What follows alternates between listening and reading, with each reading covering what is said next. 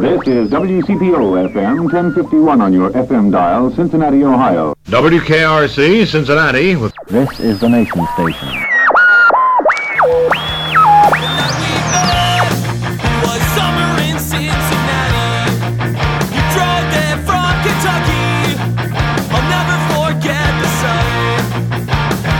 Hi again, everyone, and welcome to the Cincy Shirts podcast. It's episode one thirty-five. Today on our show, comedian Greg Warren. You know, if you got a bad hotel, so what? You stay in it, or if you, you know, you sleep in your car. I had money.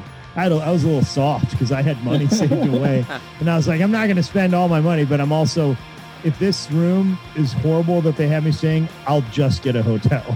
Greg is originally from Saint Louis. He started a career with P and G in Houston and then began doing stand-up there. He came to Cincinnati, still pursuing both, before finally deciding to do comedy full-time.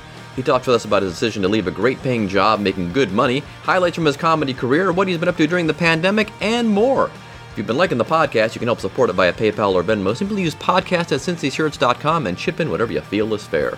Also, be sure to listen for the special promo code at the end of the episode to save twenty percent off your next Cincy Shirts dot com order or Old School Shirts dot com order. Now, let's talk to Greg Warren. Cincinnati, Ohio. Cincinnati, Ohio. I come from C I N C I N N A T I, Cincinnati. She came down from Cincinnati.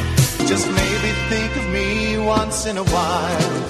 I'm at Cincy Shirts dot com in Cincinnati. Our guest today is Greg Warren, who is the, and I you probably know this, but you're the first person I ever met in stand-up comedy.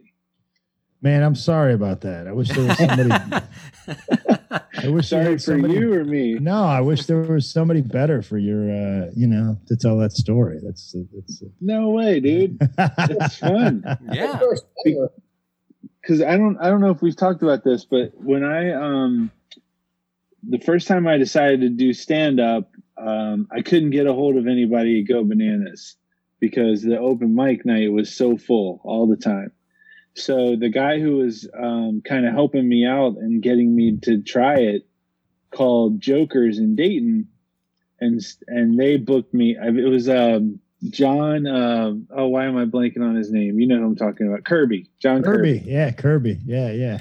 So he called, and this was in like October, and he booked me for February. on the on the Joker's open mic night. Jeez, man. And so I had a couple months of telling everyone that I knew that I was going to do stand up for the first time in February at Joker's in Dayton, and I told like I got this group of like seventy people to drive up there. Well, the week before, I get a call from Greg Warren saying, "Hey, there's a spot open on our open mic night if you want to do five minutes. Come on out." So I decided to do it, and I didn't tell any. I told like three friends. And so most of the people who think they saw me on my first time on stage actually saw me on my second time, because I did a secret set at Go Bananas to practice it. Man, the week this before. Is, if this goes, if people hear this, man, that's going to really, really shake the foundation of a lot of people who thought it really that is. second it, time was your first time, when in fact it was not. Yeah, it's a fraud. It's a fraud. I've yeah, lived you, a lie. It's time to come clean. Yeah, you, you. Yeah, you perpetuated a fraud against the city of Cincinnati, and I and I. There's probably some sort of retribution that you do make. At least refund whatever the the, the ticket price was for that Joker's open mic. Which I think oh, was yeah. probably around five dollars. Uh, so wait, you yeah. were a Joker's the first time, Josh? Not Go- no. So Go Bananas was my first time. Yeah, he Joker's was a ringer. Was my he, was, he was a ringer. He was a guy that made it Brought seem as if he was, you know, unrehearsed. Yet he'd done it one time before. Uh, uh. You know, makes all the difference. And it's so funny how everybody wants to talk about the well, the third time, and the or when you talk to young comics that have been on stage like seven times, like yeah. what do you think? I'm like, I think that you should do it a thousand more times, and then we should talk about like what you are doing right or wrong. You're like it's, it's all. I mean, it is momentous when it's your first time, but uh, but that's but that's ultimately what led me to meeting you as the first person I ever met in stand up was that that fallout.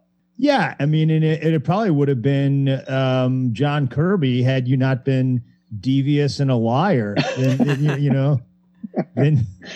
But it was fun because I found out you worked at P and G. P and G feel a little more comfortable of like, you know, meeting all these people at the same time. Because let's let's go down the list of who of people that listening to this podcast have never heard of that would have been regulars back then. Right? It would have been J P Madison. J P Madison, one of the uh, still one of the funniest human beings that I know. Charles um, Egerton.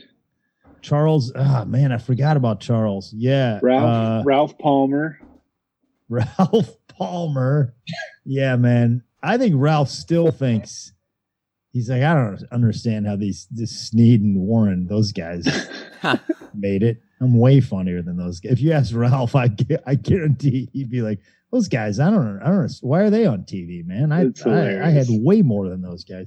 Yeah, Tony Wendland, Danny Miller, uh, Bill McSwain, Gary, G- Bill McSwain, uh, Gary Bolin, Bowling, who was uh, really really funny. Yeah, uh, he came a couple years later, and I only know that because when I took over running the open mic night from you, and I turned it into that funniest person in Cincinnati contest, Gary won it maybe the first year. Yeah, oh yeah, I don't Gary, think he'd Gary's been doing funny, it yet. But really, man, funny, dude. It's crazy. It's crazy to, to think back. That was twenty, twenty-two years ago. I was say late nineties, huh? Yeah. yeah. It was a uh, month before my twenty-first birthday. So wow. Yeah. Man, February ninety-eight. When did you get started, Greg? Um, I sort of had a lot of false starts, really. You know, I uh, the first time I ever did it, I was uh, at at the University of Missouri, and I was uh, on the wrestling team there. And there's this guy that worked uh, as a bartender in the summers at that at the at Deja Vu, which was a comedy club in Columbia, Missouri, and um, I was like always loud and obnoxious, and and, and he like uh, signed me up for this contest that De- amateur contest that Deja Vu had, and I uh, and I did it and won it, you know, stacking the crowd with. Uh, guys on the wrestling team and fraternity uh, brothers and stuff like that. And then uh, I didn't, I was mostly focused on wrestling when I was, you know, in college. So I did it maybe a handful of times in college. And then I got, I, my first job was in Houston, Texas. I, I was working for Procter and Gamble, selling uh, Pringles and Jif and stuff. And uh, they had a pretty good open mic scene down there. And, I, you know, I kind of went back and forth of doing it in Houston. And then I had a really good job. And I was like, ah, early on, I'd have a couple bad sets. And I'd be like, I don't think I should be doing this. I need to focus on this job that I'm making a lot of money at. And uh, by the end of that was like in ninety-one through ninety-six, I was living in uh, in Houston.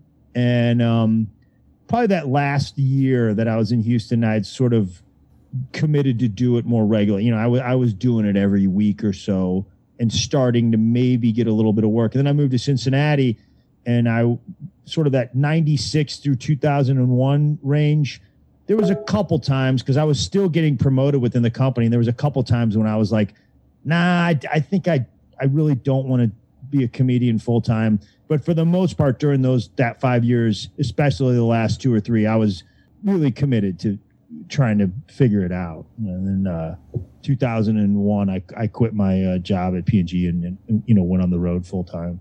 It's a plunge. So were you regularly yeah. doing it in Houston, or did you start regularly doing it in Cincinnati? Because I, I always thought you started kind of more so started here. No, I was doing it in Cincinnati. I mean in Houston before I was doing it in uh Cincinnati. Okay. Yeah, I was doing it I was doing it pretty regularly in Houston. Uh, and there weren't a lot of uh when I moved to Cincinnati, uh, John Chung was booking the club, and, and um, they didn't have a lot of local M Cs or whatever, people that could. So I, I got a good amount of stage time. Really, by the end of that five-year run, I was like one weekend I was the host in Cincinnati, excuse me, at uh, Go Bananas. And then the next week I would be the host at Jokers in Dayton. And then the next week I'd be the host at the Funny Bone in Columbus. So I was like getting three weeks a month of M C work. You know, I wanted to... Um, I had this day job, and I just didn't, you know, I was making a lot. I don't, by the time, I think I was making well over one hundred thousand dollars, and then I was getting stock options and all. So I was like, I was ten years into a career, and I was like, I don't, I don't know if I can give this up. I, you know, and I, I was trying to finagle it. So I got transferred to like New York or L A. And I just, honestly, you know, with comedy, you're, you know, they're basically, when you start out, there's three positions. You're either the M C, which is a local person, the middle act, which back then was usually somebody from out of town, and it was a sweet spot. And you, you know, and then the headliner, who was obviously from out of town, but that, that uh, M C spot, you know, and Josh knows this, especially like, especially places like at Jokers on a Friday night, that is a brutal spot. It is not a fun spot. So literally by the end, I think I quit my day job because I was like, I just don't want to be the first guy anymore. Like I really was like, I think I'm just going to just give up, take a ninety percent pay cut just because I would, I want to see what it, I want to see what it's like to be the second guy. And I was pretty sure I was going to have to go back to work in a couple years, but I had saved some money. I'm like, I'm just going to just, you know, have fun for two years, be the second guy. And uh, I remember so, helping you move out of your apartment downtown. Yeah, man. Yeah. So, yeah. I mean, that's so, so what for you was, other than just wanting to not be the first guy anymore, like what made you finally say, I'm ready to do this? Was there, was that the one thing that sort of pushed you into giving it a shot full time, or, you good, know, cause good, for, go yeah, go, no, it's a good question, man. I, I mean, I, there, it was sort of a, a lot of things together. I, I started to get better. I was a slow starter, you know, and I just started to get better that last couple years. And, you know, Josh, you know how this is. Back then, I was the guy at Go Bananas, and I started to see some of the feature acts coming through, and I was like, I'm better than this guy. You know, like this guy's, he's has the easiest spot on the show, and he's having a hard time following me. Like I'm, I'm, you know, I'm better than this guy. And then I, uh, I went back to Deja Vu and worked there as a feature. Like I, you know, I would take my vacations, I'd go work, and I, I got a week at like the Funny Bone in Saint Louis. I think I got a week in Boise and in uh, at the Funny Bone there in, in Idaho, and then um and then at Deja Vu, and they all went pretty well. And the guy Freddie DeMarco who ran Deja Vu, which Josh, you know Fred, right? Yeah. yeah. So Fred back then was, you know, he was very well connected. He booked a lot of stuff, and he was. He knew me because I worked for him at his bar, and he kind of said offhandedly, he's like, you know, you could actually. Hey, it's P F. Um, just cutting in here for a second. I got knocked out of the Zoom call because my laptop died, so we missed like about a minute or two. Josh immediately jumped in and started recording the Zoom call through Zoom, and the only thing we missed there, of course, was uh, Greg was explaining that uh, the fellow that ran the club in Houston uh, was very instrumental in getting him uh, doing comedy full-time, said you could do this full-time, and then he uh, uses that relationship to try and uh, get more work, and we come into that story where he He's talking to another club owner in another town, and he's reluctant to mention his friend's name. Uh, well, I'll let him continue on with the story. Called her up, and I'm like, hey, I'm Greg Warren. I want to uh, be a comedian. I want to work for you. And she goes, well, who do you know? And I listed like ten guys. Like, I know all these headliners. I know this person, this person. And she said, she basically was unimpressed. She was like, uh, no, sorry. Do you know anybody else? And I was like, man, I said I wasn't going to do this, and right out of the gate, I go, you know, you could call Freddie DeMarco if you want. And she gets real serious. She's like, Freddie DeMarco is one of my best friends, and and he has never mentioned to me to me you one time. He said, if you are saying that you know Freddie and you don't know Freddie, you better tell me right now, because not only will I not book you, nobody will book you if you're lying about knowing Freddie. And I was so defeated. I was like, yeah, you can call him. Basically, I was like, yeah, you could call my dad, you know, like, so, so she gets off the phone. She calls me like five minutes later. She goes, okay, I have you booked in Omaha on this date. I have you booked in South Dakota on this date. And I've Super recommended you to, I'm like, like Freddie's word was gold back then, man. That's hilarious. When was the last time you did a live show? Um, I was actually in, uh, uh, Bloomington uh, last week, so at the oh, county nice. act, just doing like a Friday and a Saturday. Uh, yeah, how many? Uh, how many people? Got What's that? Oh, Brian Regan was playing there. He did, yeah, yeah, he was there, man. The week before I was actually. Man. We saw him right that that two days before he got there. Darren oh, and that's I went cool. up to the Chappelle's thing. Oh, up there in uh, Dayton or whatever. Yeah, that's cool. Well, it was him and Bill Burr on the same show. That's amazing, show. man. That's insane. Jesus. God, that would be cool to see. Yeah, it was. Yeah, it was. But it's so weird, though, because it was outside, and then it was just two people, you know, six feet and two more people all through this field. Yeah. And they all have masks on, you know, and it's outside, so you can't hear anything. So it's like you can't see people laugh. You can't oh, hear people on. laughing.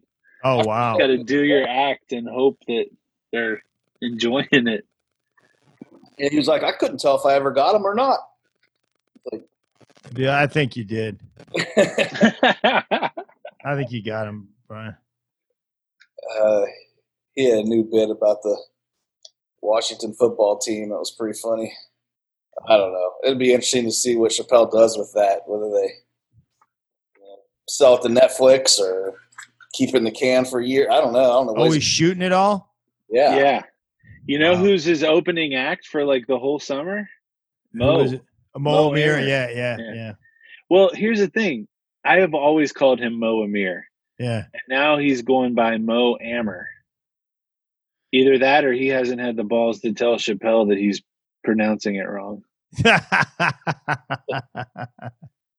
What's the deal with Bill Cosby stealing his bit?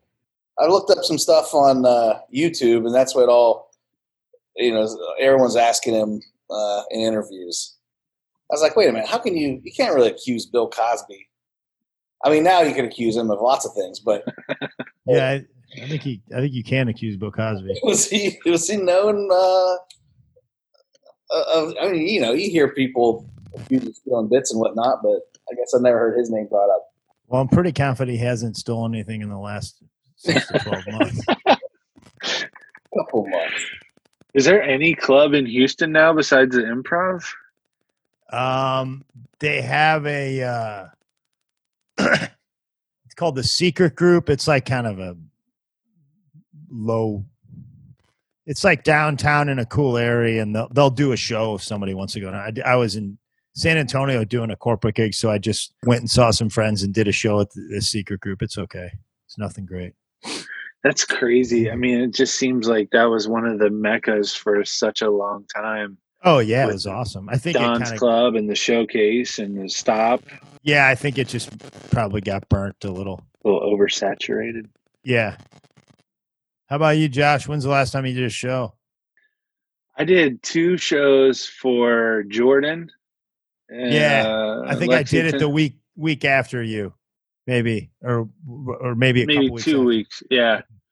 I think he, uh, I think he wanted a test run before Donnie Baker came in, right?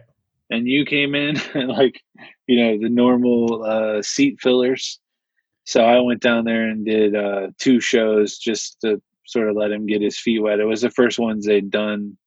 Yeah, there was nobody there when I was there, man. It was pretty, pretty bleak. The Saint Louis Funny Bone's been open for about a month and about a month, and I was just.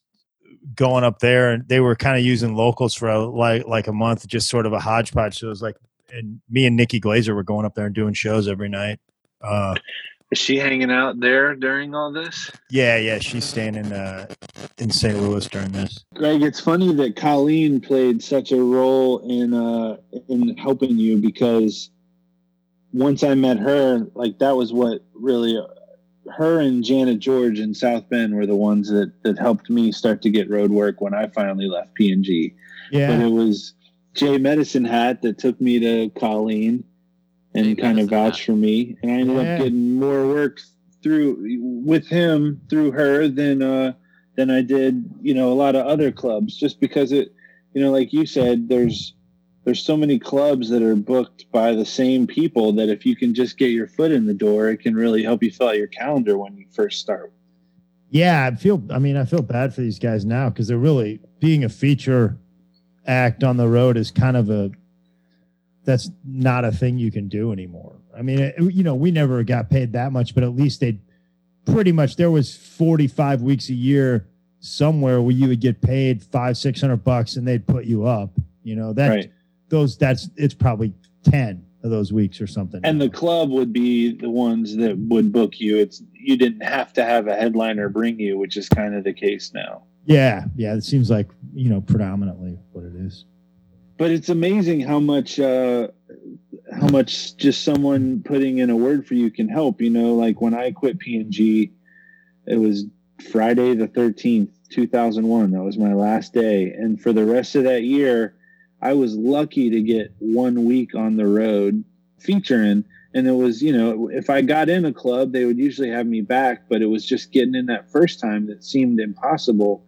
And then I went up to South Bend, and Janet George started making phone calls for me, and that next year I worked fifty out of fifty-two weeks. Yeah, yeah, yeah, yeah. That's um, man, that's that's featuring, at least for me. And I started late. You know, I was thirty-three when I quit my day job. But I mean, featuring that first year on the road, that was like the time of my life. That was so much fun, man. It was just oh yeah, like you said. I think I was out about fifty weeks.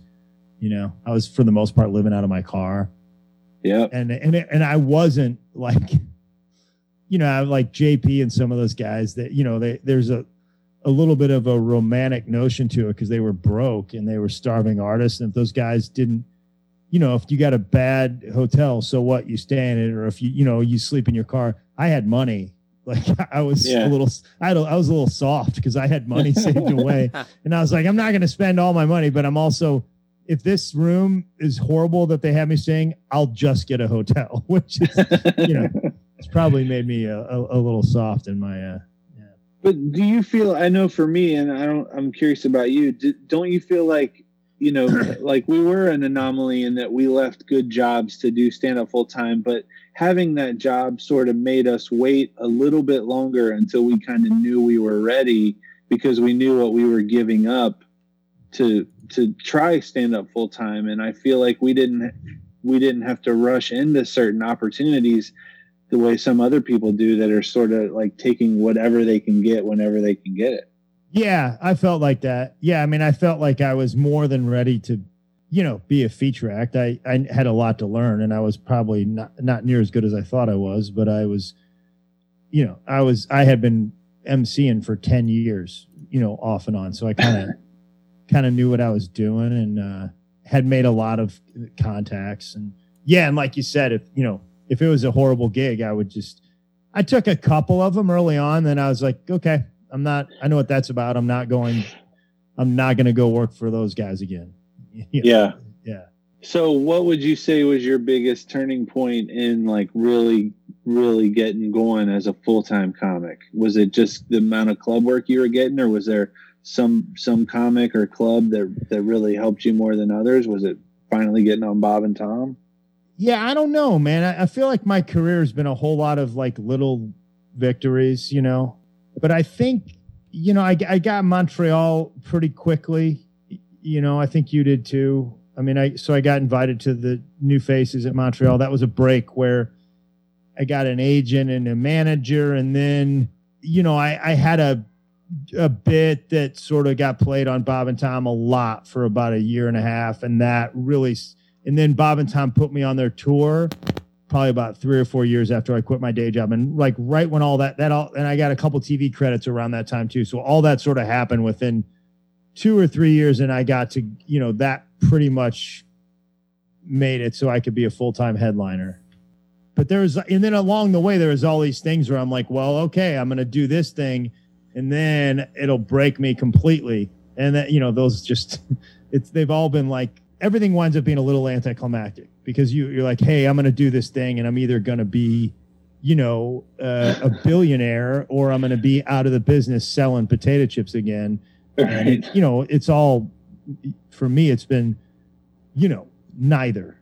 Um, it's all positive, but it's, uh, you know, in, in increment. I shouldn't say all positive. I had to, I've had some setbacks too that I thought, well, I just blew the op- I blew an opportunity there. That was a, you know, I um, I did Last Comic Standing. My Montreal experience. Yeah, I did a Last Comic Standing, and Montreal for me was like, it was like a, a small win, but I had it built up so much like that I was going to be the superstar that it was a loss. And then, but I got stuff out of it.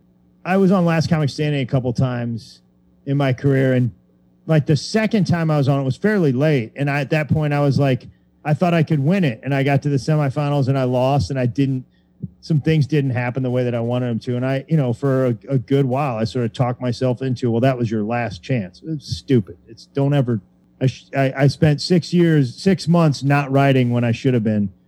And, uh, you know, you know, and then things started to better right, things. twelve happened. Years. Your life in the corporate world gave you the work ethic to you know, sit down and write, or uh, I didn't work that hard in the corporate world, Darren.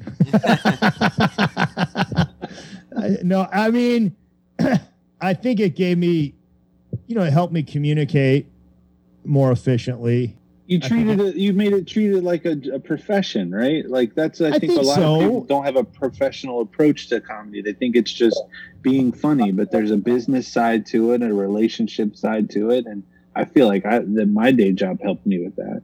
Yeah. I can certainly navigate the business side a lot better than some of my, uh, you know, my, uh, my friends. And I was in, I was in the sales part of P and G. So I kind of know what it's like to make, you know, call people on the phone and, and not act like an idiot. Um, which a lot of my friends didn't in the early years. And I, and I think I have somewhat of a work ethic. Uh, I, I wish it was stronger, but I have, you know, I have somewhat of a work ethic. I, I try to try to get up and write most, most days. Yeah. I mean, it's hard to force creativity though, isn't it? I actually think compared to, uh, to what most people do for a living, no. And I do think that you need to, whatever your creative process is, you do need to check in every day if you can, you know, like whether for me, it's usually some sort of journaling in the morning and uh, listening to something on audio and making notes and try, and then maybe some sort of like punch up writing, like whatever that is. I think you need to do that every day. And a lot of times if you do it, you may not get that sort of, you know, just that moment of inspiration Uh, right at that time. But I think if you do it on a regular basis, those moments will, will show up a lot more often. Yeah. That's like, was it you that turned me on to The Artist's Way? Probably. Yeah. And yeah. I got, it's funny cause I did tell a lot of people about that. I had a friend of mine from high school actually turned me on to it. And it's so funny cause I'm like, you guys got to do The Artist's Way. And I look back, I'm like, I read like four chapters of The Artist's Way. I didn't do, I didn't read the whole book. I didn't do, I did, I don't know, maybe half of it. And then I was like, I'm not doing this anymore. But the, I did take away the, the morning pages, the journal thing. Uh, yeah. And that I, that has been, you know, the foundation of, of my writing probably for the last how twenty years. About the Comedy yeah. Bible. That was the big thing when I started. Was, the uh, Comedy Bible? Comedy Bible by Judy. Ju- Judy Carter, probably. Yeah, yeah, yeah. yeah, yeah, yeah. yeah. Not Judy Blume, not Judy Gold. Yeah, both. Uh, yeah, Judy Blume, man, read a lot of her stuff as a kid. Judy Gold, very funny. Yeah. Probably a lot funnier than Judy Carter. Was there a headliner that that you fell in particular favor with when you were middling, or? No, I never had somebody like complete. I mean, I had guys do me a ton of favors and help me out. Um, but there's, I'm trying like it never. Somebody never really took me on the road or anything like that. But there's guys that were really, you know how it is when you're younger, if somebody just says one thing to you, it really goes a long way. And those guys, uh, Mark Gross, who's still, you know, one of my best friends to this day, was was really encouraging and, and a, a role model for me. Billy Gardell was really, you know, said a couple nice things to me early on and really, really has, has you know, is a good guy. You know, there's a guy, Ron Morey, who I know you know, Josh. Ron... Uh, I think he saw me early on when I was still working at P and G when I was living in Houston. And he was like, kind of like, hey man, you know, the, he saw me like back when I was drinking and he was like, you know, out in the green room or out in the bar area at the Houston Laugh Stop. He's like, you know, the way you make people laugh out here, you do a lot of characters and stuff like that. And you never do that on stage. You should do more of that on stage. He wasn't a real heavy handed guy. And I was like, yeah, he's right, man. And, and it, that really helped me out a lot actually. You sure got a Mitch Hedberg story, right? What's that? Mitch Hedberg story? I mean, I got, uh, like Josh, I got a chance to to work with him uh, two or three times early in my career. And it was, I mean, I don't want to say, I mean, he was always super cool to me. And he's such a genius that I don't want to say I, you know, he influenced me because it's, but he probably did in some ways in that, I, you know, my, my comedy's not at all like Mitch's, um, but he was one of those guys that I saw early on that I was like, wow, this is amazing and completely different than anything anybody's doing. And when he when he start started to break at the time, people were like, nobody's seen that before. Yeah, and he was he was always like insanely cool to me. Yeah. Always. Yeah. Leaving stage, going to the bathroom during right in the middle of the set. Yeah. He, I mean, I think one time I saw him, it was not that long before he died at the, it was at the Funny Bone in uh, Newport. I think I got turned down for like a Comedy Central special, like two or three times or something, or I don't know, a couple times. And Mitch, man, on the way out, he's like, man, I think you're going to get that Comedy Central special or something like that. It, it was, it really meant a lot. And that night he did, he bought a shot for everybody in the crowd. Oh, that's right. I was yeah. thinking about that weekend. Yeah, uh, Greyhounds for for like there's like three hundred of them. Yeah, and I remember the girl Tina that as a friend of mine was running the club, and, and she was managing. And he, he's like, I want to get a shot for everybody in here, and she's like, I go, hey man, he's serious. He wants to buy a shot for everybody in here. They charged he, the full price for those too. Yeah, they did, man. Yeah, I think they did. Yeah, he bought a shot for everybody in the crowd. That's crazy. It's yeah. not all surprising, but and then he would like you'd get a tip from him. You, you're like Lynn, his wife. She's like, "Hey, Mitch wanted you to have this," and she hands you like a hundred dollar bill at the you know as his opening act, which is pretty awesome, man. Yeah, yeah. I took him a LaRosa's pizza up to Dayton the week that I emceed up there because he had just been to Cincinnati and he had mentioned that he he didn't get to try the Cincinnati pizza, so I took one up to Dayton and then he ended up springing for my hotel room the rest of the week so that I didn't have to drive back and forth. Oh yeah, yeah. Uh, LaRosa's uh, like a little like I grew to like it. I was a little bit of a pizza snob. Saint Louis has got its own style, but when I lived in Cincinnati, I was like, yeah, this LaRosa's. Then I was like, no, this is pretty good, man. It was. It's got like a sweet, sort of sweet tomato taste to it, doesn't it? Yes, it does. Yeah, yeah. yeah I, I grew to like it. Dewey's pizza's from Saint Louis, right? Well, no, it's actually it's DeWitt, who's DeWitt's kid who owns the Cardinals. But I think it's I think he was living in Cincinnati when he started that. They do have Dewey's about a block from where I'm I live, right? You know where I'm doing this. But yeah, but I, I think I think DeWitt's kid started it in Cincinnati. I think he's a Cincinnati resident, and I think DeWitt has Cincinnati ties too. Uh, they owned the yeah, Stingers I, for a while. What did they own? They owned the Stingers. In addition to owning the, they tried to bring the N H L to Cincinnati in the seventies, and that's why they built the uh, the Coliseum on the riverfront. It was to bring an N H L team here, and the N H L decided to pass on Cincinnati, so the DeWitts went to the World Hockey Association and said, "Can we join your league?" And they said, "Sure." That beautiful new building of yours. So yeah, the DeWitts uh, brought hockey to Cincinnati. Is that thing there still? Yeah. And who plays in it? The Cyclones. Okay, yeah, yeah, they were playing, yeah. So were you a, a uh, my wife will want to know this, were you a band one, a band two, what were you at P and G? I don't, I was, like I was... People listening from P and G will probably be wondering, I wonder what you... Yeah, I don't know, I think I was... um It might have been before that, who knows? But... Yeah, like what, uh probably right what like a brand manager would be. Okay. I'm guessing. Because I was on the sales side. Oh, that's right.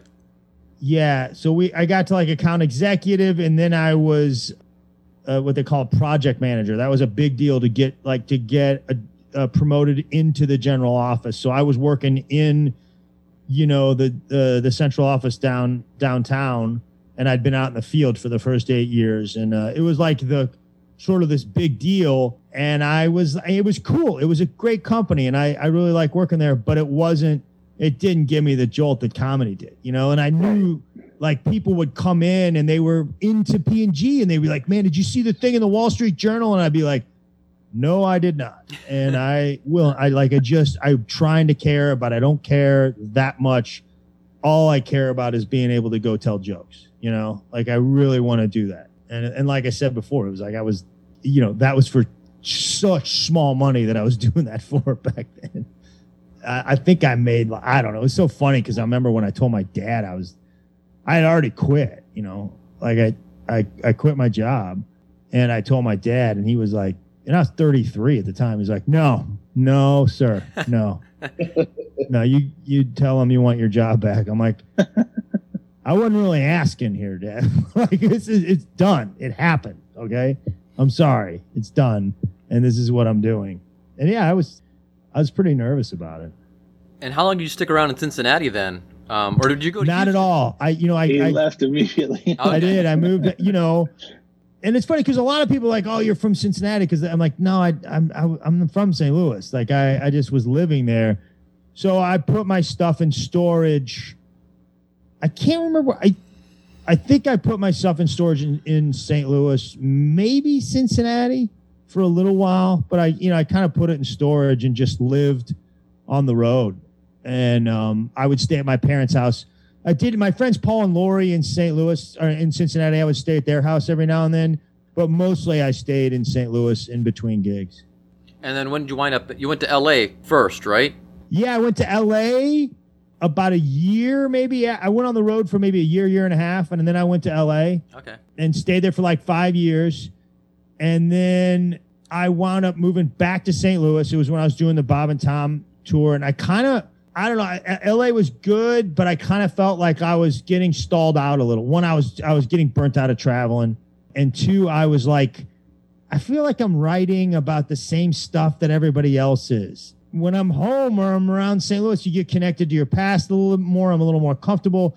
And I, I moved back. And that's when a lot of the breaks came for me, was that five years I was in, you know, after L A when I was living in Saint Louis. I got, I mean, I...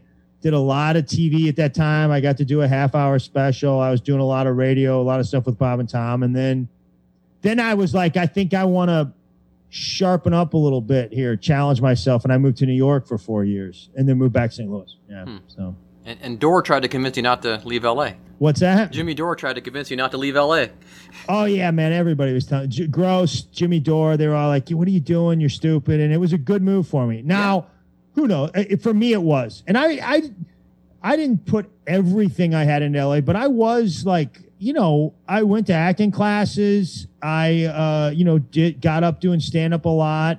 Um, but I was a little burnt out on it, especially because I was traveling so much. And I just felt like I didn't know if I would get more famous or more successful, but I felt like I would be better at comedy if I left L A at that point. And I, I was, for me personally, I was right. There's some amazing comedians in L A, but for me, I I felt like I wanted to have a place to be a little bit more. I wanted to write more material, you know, be comfortable on stage, not worry about what people think. And and uh, maybe I should should have been, you know, had a little tougher skin or, you know, but there was way more opportunity. When I moved back to Saint Louis, I, I just could do comedy whenever I wanted and about whatever I wanted. And it's easier to travel from here. The quality of life, uh, in terms of like how much you get for your money, is. I was kind of oh, like yeah. you. Like I just realized, you know, the lifestyle that I could have here, and still work the clubs that I would probably be working even if I lived in New York or L A. Would I would just be happier here on a daily basis and have the the life that I wanted. Should should it be a career of, you know. Just just being like a, a club headliner, but, you know, a good club headliner. Yeah, yeah. And then and that's also was the internet started, you know, I mean, it, had, it was big before that, but it started really be big. It's like a lot of the, you know, late night comedy bookers or something, you just send them a link. You, you know, it, you, you don't have to, ha- you know, I just at that point, I remember living in just living in Saint Louis and sending uh, the guy Bart Coleman at the Ferguson show, I think back then. Just a link saying, hey, man, will you take a look at this? And I didn't even know him. And then like three months later, I get an email back. He's like, yeah, this is good, man. We should do this. When do you want to do the show? You know, it's like I, I didn't have to. It's they can see your work. It's funny. I was thinking about that time and that time when I, that first uh, time I moved back from uh, L A and I was in Saint Louis for five years. That's I was doing a lot of road stuff. And I was, you know, I had gotten a little bit of a following from Bob and Tom and stuff. And that was, um, I wrote that bit about uh, one star people and I nice. called Josh and I'm like, man, I think this thing could be a t-shirt. And I, he's like, we'll talk to Darren, you know, and Darren and Josh like drew up this t-shirt and it was when you guys first started the business really. Oh, yeah. Yeah. Yeah. What, what we're doing. two thousand six. I remember. You guys were early on in the business. And uh, it was like just basically, you know, this bit about basically a different way of saying redneck or white trash, but I call them one-star people. And the, the bit was pretty good. And we uh, we had like four stars with like one filled in. And uh, originally we had like, there's like five designs, but originally we had like all this stuff. And then I think like, and then we just went down to just the one-star thing.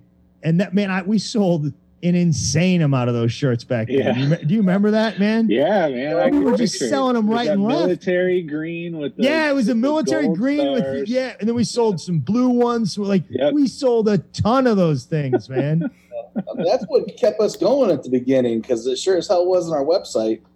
It was all right. uh, printing shirts for comics. I mean, yeah. I mean, I remember just getting the first order. You know, we like had tripled the size of the order within the first few months. I'm like, Josh, we got to get like three hundred of these shirts, man. They're going crazy. Yeah. And, yeah. and, and then I went, video and of that? course I was like, hey, let's do like girl shirts too, you know, like tank tops. And then the thing about that is you take those into the market and every waitress wants one. You're like, I'm not going to charge the waitresses for t-shirts. And then like six hot girls want one. And I'm like, well, she can have one. And then I come home and like, I don't think I've made any money on these shirts. I gave away so much merchandise, man.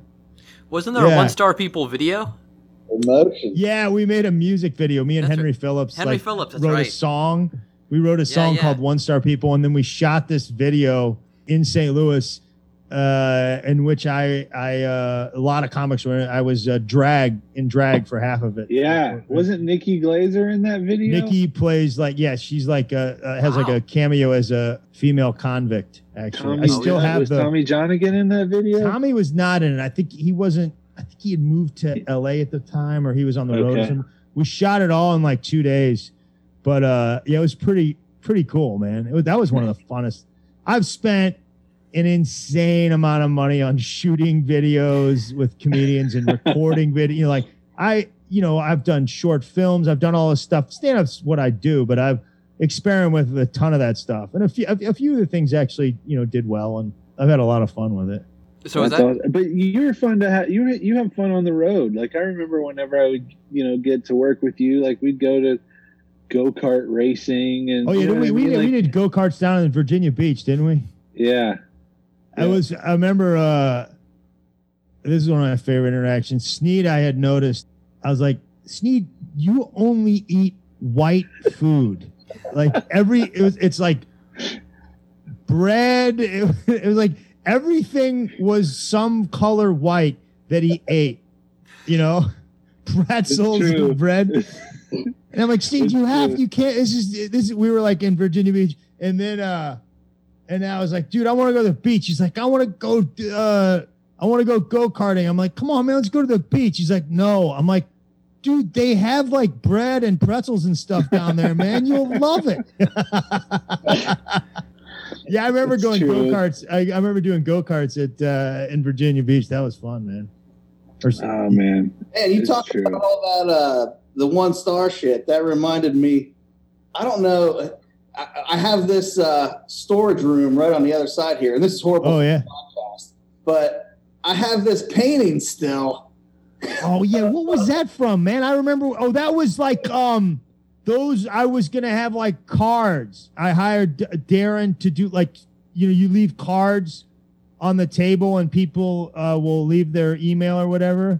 Oh, yeah. I come- I well, completely remember that, man. So yeah. You're like, you're like, yeah, it doesn't look like me. And then, like, I, I saw this couple couple uh, months ago while I was cleaning out the room, and I was like, yeah, that looks nothing like Greg. Well, certainly not now, but Mike uh, Siegel. yeah, yeah, yeah. But yeah, I remember. I com- that, that. Wow, that's crazy. I com- Yeah. Name, didn't he? What's that? This guy had a name, didn't he? Was he? Uh, that was the Uncle Earl character, I think, man. Earl. Yeah. Oh, that's hilarious, man. That's, P F will put a picture of it on the blog. Uh, send, send, that is the coolest thing, Gary. I remember that was such. Yeah, and I made. We did those cards. We left them out. Yeah.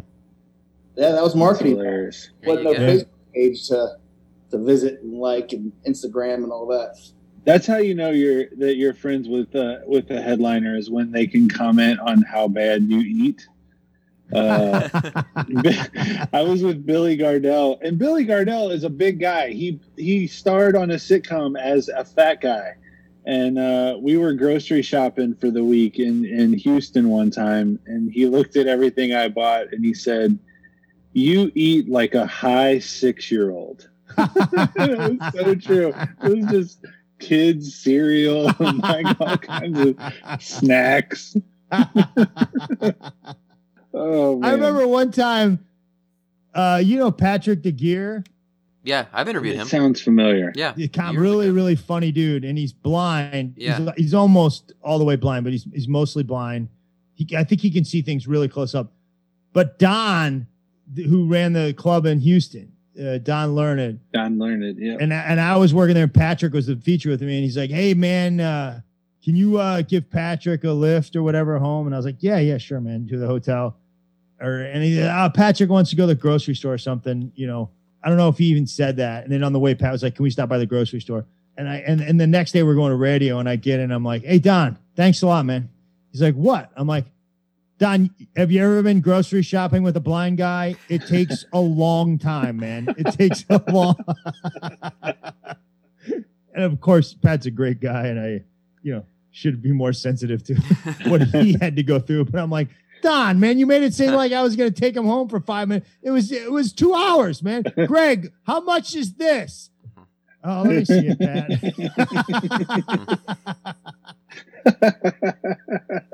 That guy was funny, too. He had some good bits.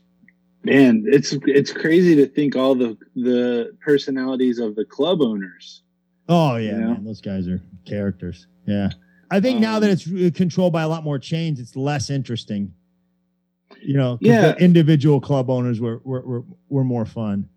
They were more fun, but then also it was just, you know, like, and I I caught just the tail end of it, you know. But comedians stayed in condos instead of hotels, oh, yeah. And then there were there were legendary stories that got passed down of things that had happened in that condo, you know. Yeah, yeah. Two comics in there together for five or six days at a time. Oh yeah, I had some fun times in those in those condos, you know. The yeah, Boise, Boise one was always a fun week. Boise was great, yeah, because yeah, yeah. you were there two weeks back to back as the feature act. Right, right. Yeah, I stayed with some some some maniacs in, in that condo. Man, the stories that we can't tell on a podcast. And I I'm think that may be the reason. Right now. That may be the reason uh, why our friend Jackie Cation refuses to stay in condos. Yeah. Oh, yeah. I do too. Yeah, yeah, yeah. yeah. That happened a long time There's ago. Like two that I'll stay in because they're nice, but, you know, yeah, the, the the Myrtle Beach is, you know, I'd rather stay there than a hotel. It's so nice. Oh, yeah. Yeah, yeah, yeah. Ron White, man. Uh, oh, that was great, man. He was he was so funny. It was before you always he... hear, like, don't eat the mayonnaise because John Fox stayed here. Yeah, yeah, yeah. He did.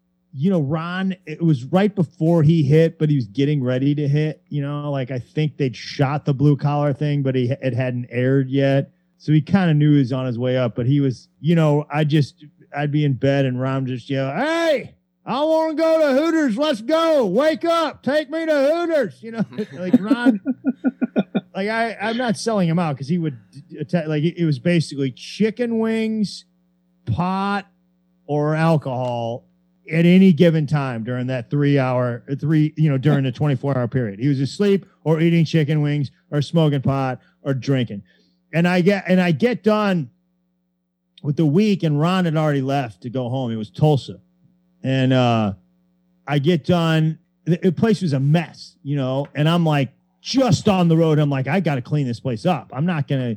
I won't get booked back. Ron will get booked back. He, they love, you know. He's a big time, but they they could eat. They'll just blame it on me. So I'm cleaning up, and I see this thing crumpled up in the corner, and it's Ron's check for the week. And he had given me his number. He was real cool. So I called him. I'm like, "Hey, Ron, I think you left your check here." He's like, "Oh, yeah, buddy. You're probably going to need to send that to me."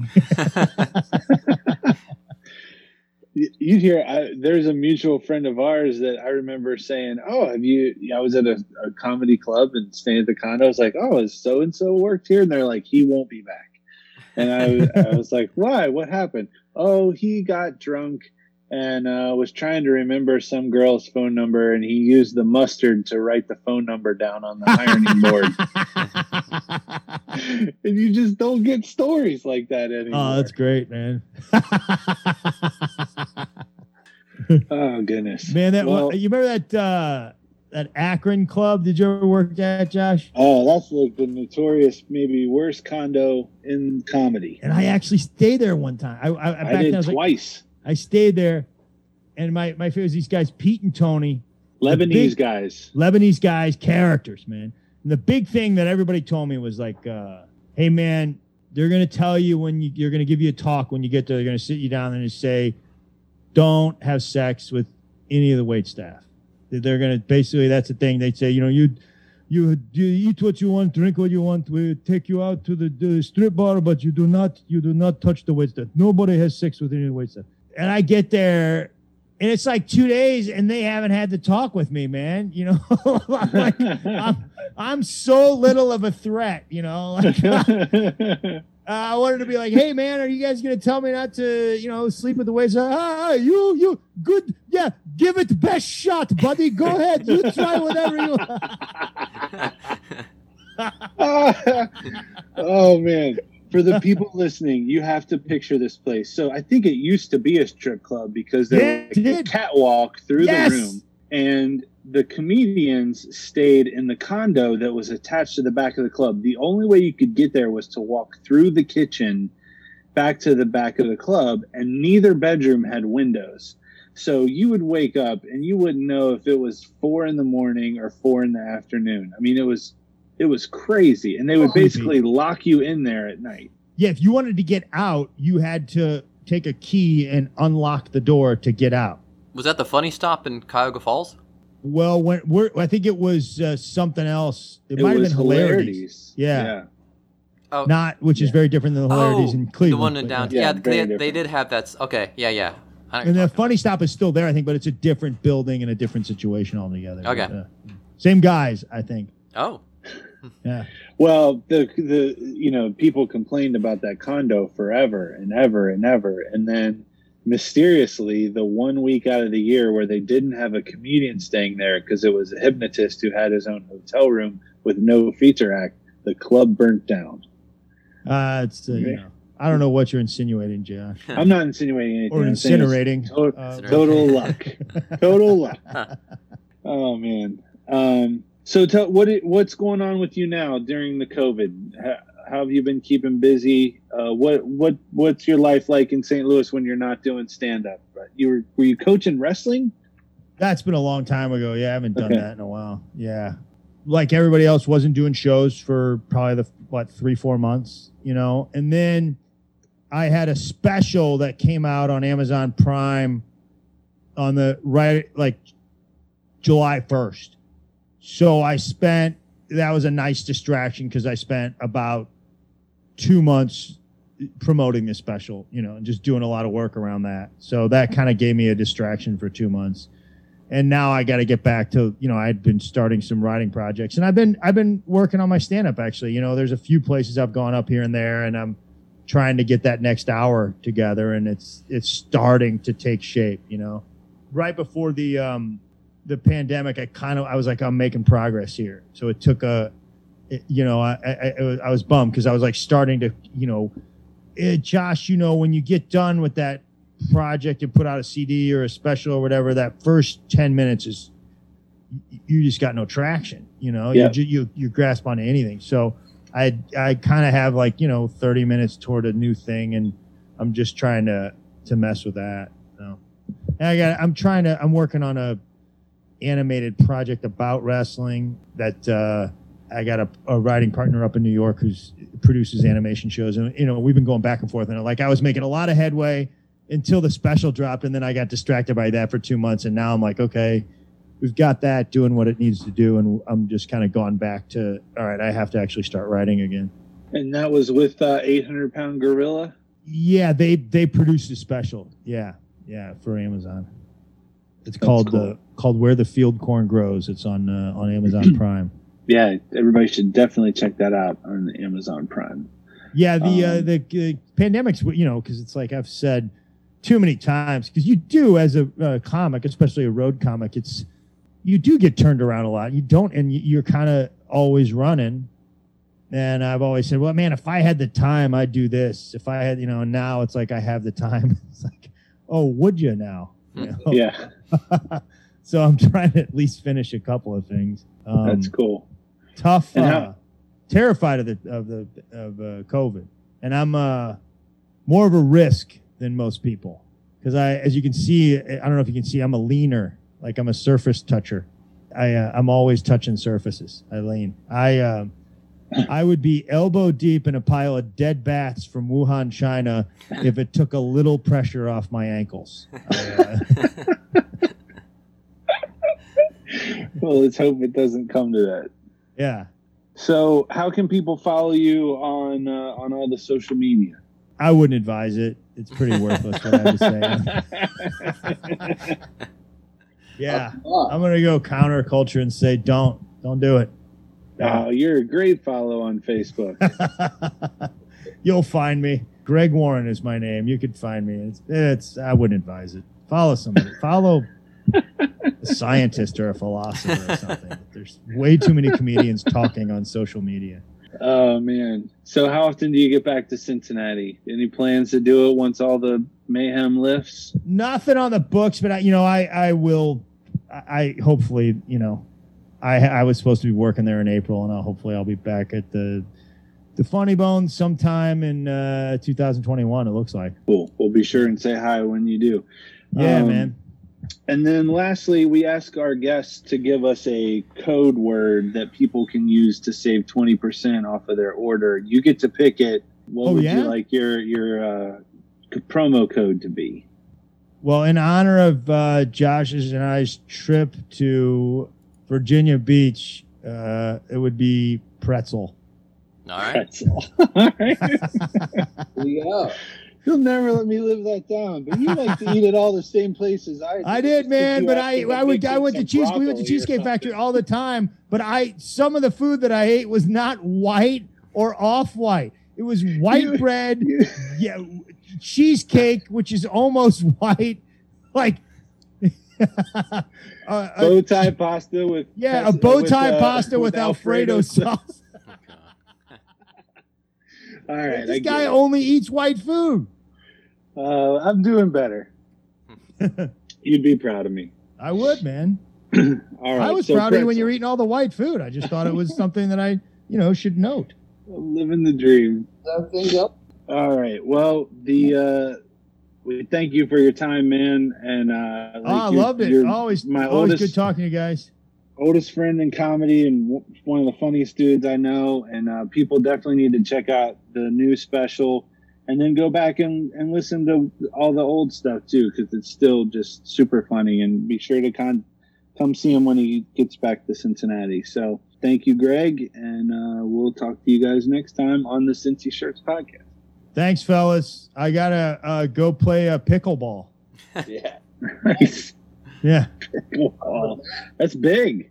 It is, man. I'm it's I'm really I just I just discovered it uh it, like last week, and I'm really enjoying it. Yeah. Weren't you into racquetball for a minute? A, a brief minute when I was in Cincinnati, I played a little racquetball, but it, I was not good. Yeah. But I liked that's, it. Yeah. That's brutal. All right, brother. Thank hey, you, thanks, man. guys. Really good to see Thank you all. Greg. Yeah. All right. Bye. All right, see you guys later. Hey, now, you're an all-star. Get your game on. Go play. Hey, now, you're a rock star. Get the show on. Get paid. And all that glitters is gold. Greg Warren. Uh, so he's going to be in town, well, sort of in town, the Dayton Funny Bone, October twenty-third through the twenty-fifth. And he's going to be up in Columbus, I believe, uh, sometime in the weeks after that. Just go to greg warren comedy dot com for all your Greg Warren comedy needs. Uh, he was on Last Comic Standing, as you mentioned. He is a, a wrestling character you might want to look up if you're into wrestling. He made some short films involving that. Look up One Star People. Hilarious. Uh, the song he did with Henry Phillips, the whole One Star People concept. Uh, good stuff.